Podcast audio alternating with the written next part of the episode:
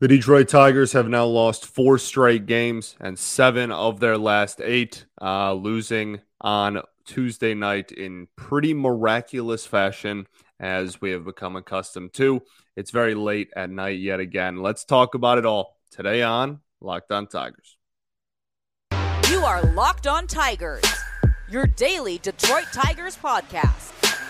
Part of the Locked On Podcast Network, your team every day.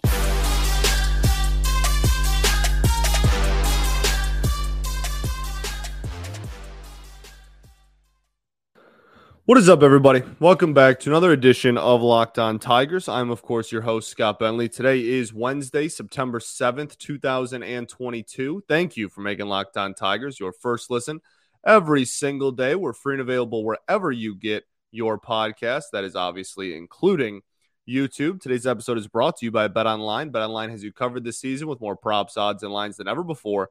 BetOnline, where the game starts. Okay, the Detroit Tigers drop yet another game. As I said in the cold open, their 4th straight game. This one at the hands of the Los Angeles Angels yet again by a score of 5-4 in the 10th inning. This was a really ugly game. Very ugly ending, very ugly middle, and very ugly beginning.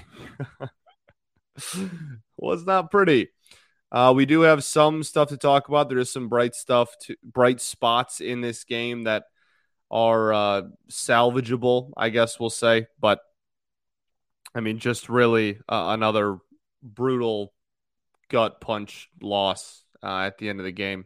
Javi has a slider well low and outside, well out of the zone, that he gets the bat on the ball and gets a clutch RBI late. And then in the bottom of that inning, proceeds to turn around and commit yet another throwing error. Eric Haas at the plate definitely did not do him any favors there. That was certainly not a great pick, but at the same time, with a play at the plate where you got to get a tag down to, I mean, that throw is significantly off the mark. So then they tie it up, and then they do the squeeze to win it.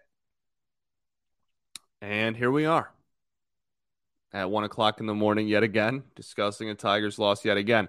Tomorrow's game's at 4 o'clock, so you won't have to hear me complain and whine about it being late tomorrow. Or hopefully, I haven't looked at the rest of September, but probably not too often the remainder of the season.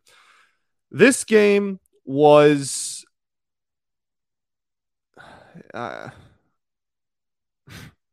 this team is not good.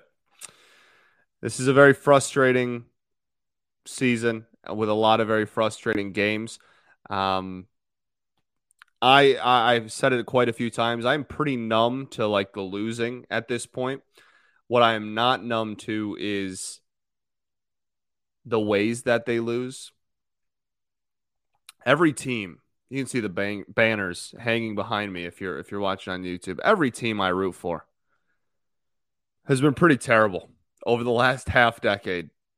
So I'm pretty used to and numb to the consistent losing at this point. But when you just keep finding miraculous ways to end games or miraculous fashions to lose, that's where the frustration maintains. That's our highest paid player, not named Miguel Cabrera, obviously, who you brought in to be the focal point and be a guy to build around and be the centerpiece. And you didn't spend big money on any of the other. It was the best shortstop free agent class ever. Ever. There was like 5 high-end shortstops all in the free agency market at the same time. And you took the cheapest one, and he has been abysmal this season. That's all objectively true. Obviously, for the remainder of the contract, he could play phenomenal. We could just look and go, oh, it was one bad year, whatever. I hope that that's the case. But objectively, they took the cheapest of the top end shortstops, which top end still $160 million or whatever, but the cheapest of the top 4 or 5, whatever number that was, that were all available. And he's leading the league in errors. And he has a 645 OPS. And he's the worst hitter against breaking balls, like, in the entire sport. Just optically, it's the most frustrating thing to look at ever. So that was not great. And that was certainly the highlighted moment. I almost called it a highlight. That was certainly the highlighted moment of this game. It was certainly not a highlight. Yeah. And, you know, the frustrating part is he had 3 RBIs tonight. Like, it's like even when he does some things right, it just, like, inevitably something comes crashing down at the end. I don't know. Frustrating season. Got a month left. Frustrating season. Besides that, offensively, I guess we can just break down the rest of the team. Willie Castro, batting leadoff. Willie Castro batting leadoff. This lineup was honestly Riley Greene in center field away from being like the lineup that I want to see the remainder of the year. They played a lot of the kids today, and I did enjoy that. Ryan Kreidler, 1 for 4. I continue to be impressed by his ABs, and you know, he's not getting an insane level of results. He hasn't. He had a really nice, his hit today was really hard hit, very close to a home run, but the results aren't fantastic. Like, since he's been called up, he has a 200 batting average and a 544 OPS, and obviously it's a very tiny sample size. I'm not trying to. This is a positive, but I continue to be impressed just by all of his at bats. He takes really professional at bats. He doesn't seem to be overwhelmed by anything, and I really think that he's just a gritty player. He just really grinds out at bats, and I think like a no easy out kind of guy, even though the results haven't really been there yet. I continue to be impressed by him, and I want to see him keep playing. I want to see him play as often as possible the remainder of the season. Josh Lester, 0 for 2 with 2 Ks. I am going to be honest. I didn't think any of the at-bats were really too terribly competitive. I know that he hit the one ball really hard, over 100 miles an hour, right? The ground out. I think it was his first at-bat of the game. But, I mean, just not super competitive. And, again, like if you want to keep playing him and see if you got something in him as kind of like a late bloomer for next year, go for it. I'm all for, again, I've reiterated this a million times. I don't need to keep saying it, but I will. Just, I'm totally okay with the auditions. Just open auditions, open tryout is what September is for next season. Because the people that were trusted with this year's team blew it. So open tryout for anybody who wasn't involved in the first 4 months. I'm totally, or 5 months, whatever. I'm totally fine with. Torkelson, 1 for 4 with a ribby. I audibly said, like, out loud, I yelled it. When he got the RBI single, I yelled, oh my goodness, he actually hit a fastball down the middle. I was sitting on my couch, and that actually happened. I yelled it. I was blown away. It was the highlight of the game for me. Most excited I got in this entire game was when Spencer Torkelson hit very hard. It was a grounder, but hit very, very hard. 109 miles an hour or something crazy? Great contact on a fastball down the middle. Hit it right up the middle. Very good timing. Got an RBI. I almost shed a tear. We've been talking about this entire season that Torkelson has, and this whole team, has just immensely struggled with fastballs down the middle. And Torkelson's been kind of the focal point of the fan bases, you know, like giving him heat for it. And it was just great to see him, anybody, but especially Tork, just actually put a fastball down the middle and play. How sad of a sentence is that? This is a Major League Baseball team. They get paid millions of dollars. It's a Major League team. And I am currently, the words currently coming out of my mouth are, I almost shed a tear that someone hit a fastball down the middle. All right. We'll keep breaking down the game, finish up the offense, get to the pitching. We already kind of talked about the ending of the game, but whatever. First, though, got to tell you all about our friends over at BetOnline.net. BetOnline.net is your number one source for all your pro and college football betting needs and sports info this season. Find all the latest football league developments, game matchups, news, and podcasts, including this year's opening week's games. BetOnline is also your continued source for all your sporting wagering information, including live betting, esports, and scores. The fastest and easiest way to check in on all your favorite sports and events, including MLB, MMA, boxing, even golf.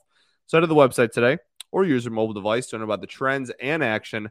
BetOnline, where the game starts.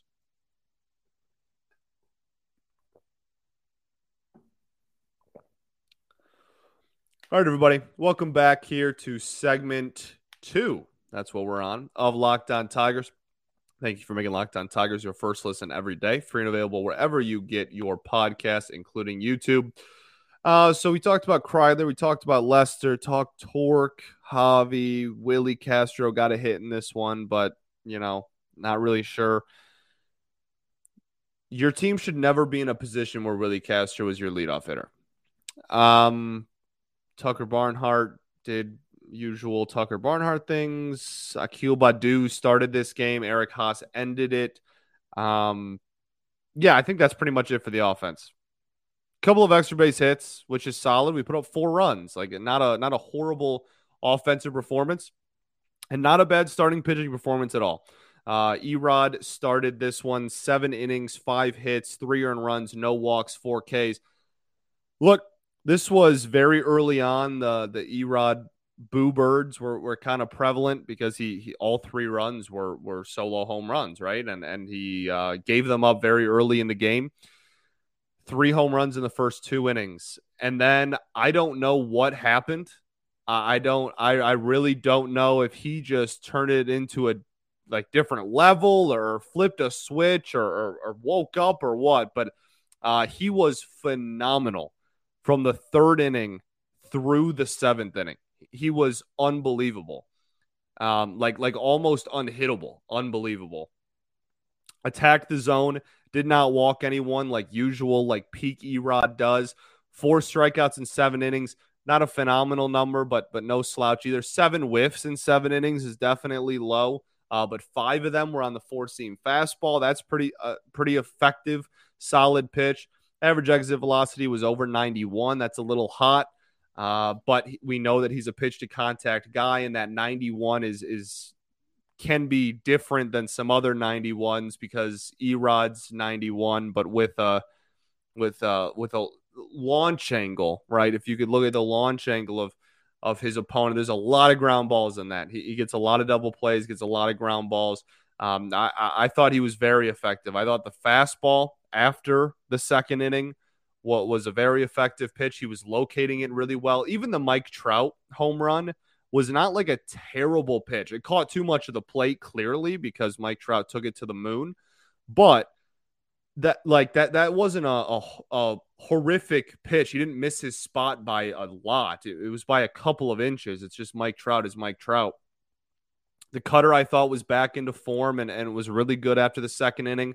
The changeup he didn't throw early and then just started throwing it late. He ended up throwing it 13 times, got a couple of whiffs on it. That was a pitch that, again, like didn't feature early and then featured later as the outing went on, and I thought he was really solid. And that was a really effective pitch that he almost used as a more so than a swing and miss changeup. It was more of like a sinker changeup in the sense that it was inducing a lot of ground balls. The average exit velocity on the changeup was 75 miles an hour. Didn't get barreled once. Like really, really effective at getting weak contact and still, like I said, a couple of whiffs. His actual sinker, what was a very effective ground ball pitch, really the entire game. I don't know. I really liked what I saw from him after the 2nd inning. And honestly, in the first 2 innings, it wasn't like he was missing his spots by a ton. It was just kind of tip your cap to the batter moment. So definitely not the greatest outing in the world. I'm not trying to hype it up to be something it's not, but went out there and 6 innings and 3 runs is a quality start, and he won 7 with 3. So was definitely fantastic after the second inning. Alex Lange then came in. Alex Lange, as we've talked about on the show, has really struggled immensely since the All-Star break. And this one, something to keep an eye out for. So Lange has always been really, really heavy curveball. And in this one, he only threw 11 pitches, so grain of salt. But he went 4 curveball, 4 changeup, 3 sinker. Really, really even distribution. He got a walk in there because it's Alex Lange, and the command is still something that he's trying to improve on, but did get a strikeout. And I thought that the changeup was filthy. And like, that's a 90, 91 mile an hour changeup and has crazy movement. He's so nasty. He's so nasty. And he just needs to hone in on the command. That's all he needs. He just needs to hone in on the command. I know I say that's all he needs. Like, that's not a massive thing, but that's definitely the only thing he needs. There is no weakness in his movement or his stuff. It is elite. It's just a matter of honing in that command. So I was pretty impressed by him, though. Outside of the walk, obviously, command just totally got away from him in that AB, but I was pretty impressed by his outing as a whole, his all 11 pitches of them. Joe Jimenez, 1 inning, 1 hit, no walks, 1K. Very four-seam fastball heavy. 12 of his 16 pitches were four-seamers, but he was lights out. Joe, like, it was to the point where the reason that he threw so many fastballs was because the Angels just couldn't hit him. He threw 12 fastballs. 5 of them were whiffs. 7 times a Los Angeles Angels batter swung at a Joe Jimenez four-seam fastball. It was whiffed at 5 of those 7. That's very, very impressive. That's over a 70% whiff percentage on a pitch is unreal. I know it's only a few pitches, but still, that's crazy impressive. The changeup was very effective, too. Threw it 3 times. It was swung through twice. He just continues to be, I mean, he's almost has a sub-3 ERA again. He continues to be a very nice story this season in a year with not very many. And, I continue to be blown away by how effective Joe Jimenez continues to be. So big ups to Joe. All right, we'll get into Andrew Chafin and the last news and notes we're going to talk about right after this.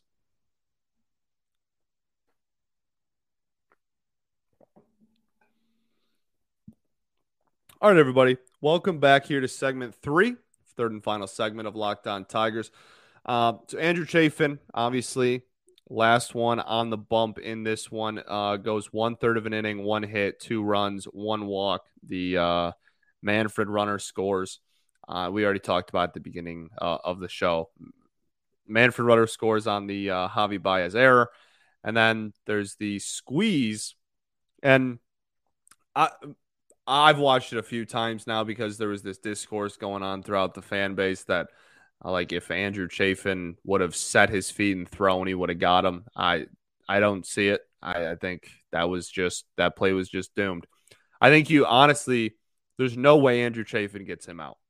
I think the only chance you have is if Torque was playing far enough in at the corner that he could have charged, and his momentum would have been literally heading toward home plate and thrown a really good, whatever, underhand, overhand, whatever however he would have fielded it. I truly think that's the only way you would have gotten him. I don't see any reality in which Chafin was getting him. Regardless, it was a bang-bang play, and didn't get the ball out of his glove, tried to throw some sidearm thing in midair, and just absolutely was not even close to getting him at the plate there. As far as the outing as a whole, I know that, I mean, Chafin's been arguably our best reliever this season. And yeah, this was just not a very effective outing. Not really too much to say. He'll be fine. like I said, he's consistently been one of our best relievers. Haven't had too many of these hiccups this season. He'll be fine. We might not have another one for the remainder of the year, honestly, but this was certainly not his best work, and he knows it, and he's very hard on himself, and we see it all the time. So, not really too much I'll say. The four-seam fastball, if you want to be specific, his fastball setup pitch just wasn't effective. I guess that's really it for the game. Like, I mean, just a really brutal game. As most of them do. As most of them are.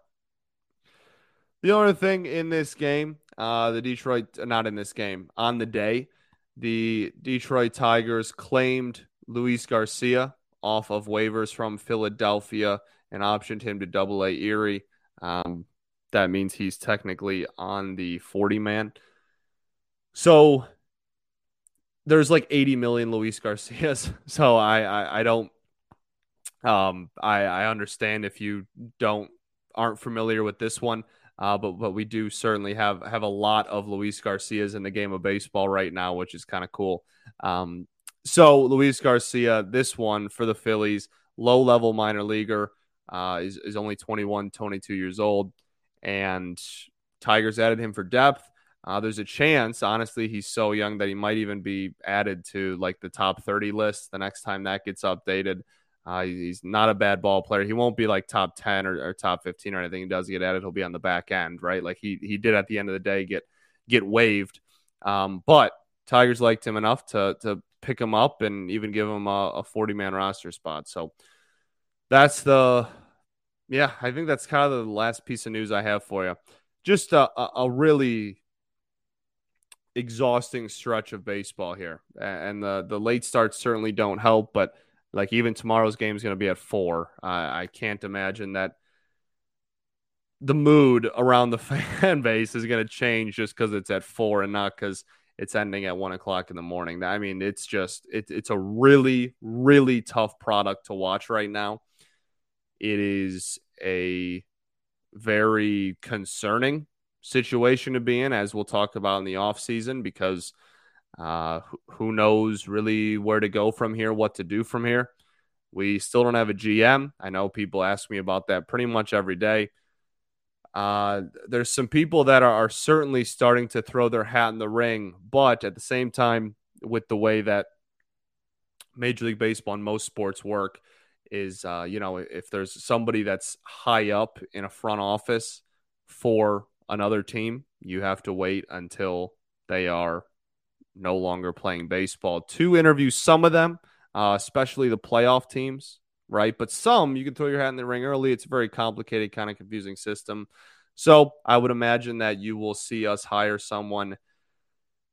I guess if they find someone after our season ends in the middle of the playoffs and they're just like, this dude is the guy, they might do it before the postseason. But if they really want to, if there's a guy they have circled that works in the front office for a team that's going to go deep into the postseason, they might wait until they at least get an opportunity to interview that person, whoever that might be. But, you're not going to see like a laundry list of names really out into the public.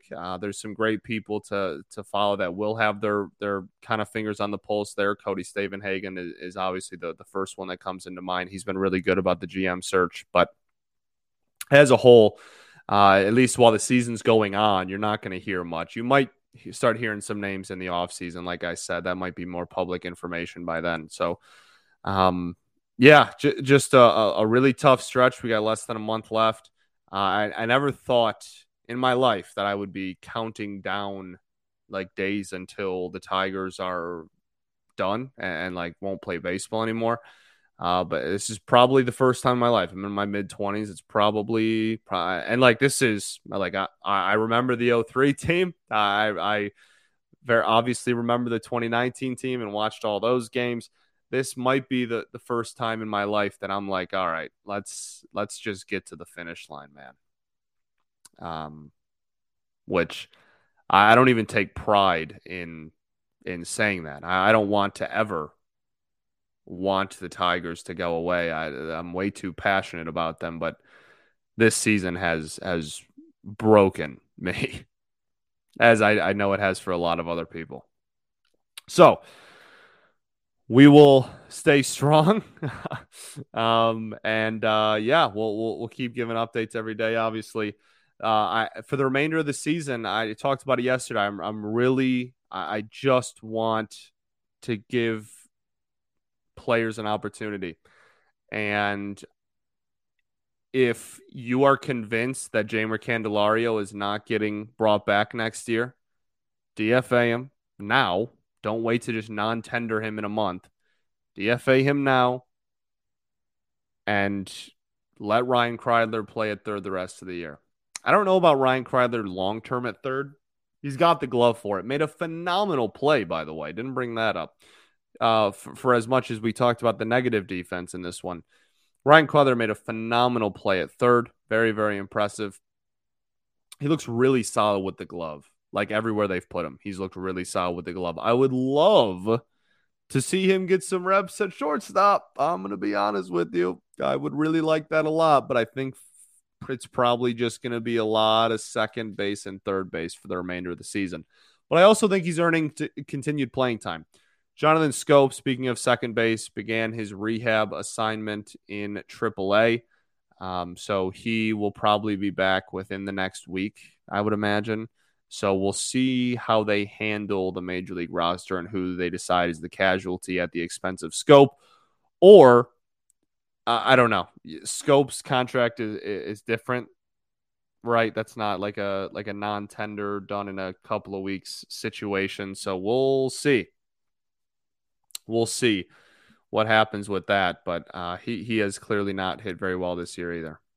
So it's going to be as much as I am saying, I just want this season to be over with because it's really draining me, there is still, on first pitch every day, I know what I want to look for, and I know what I'm trying to watch for, and I know that I want to see these young kids play and get an opportunity for next year.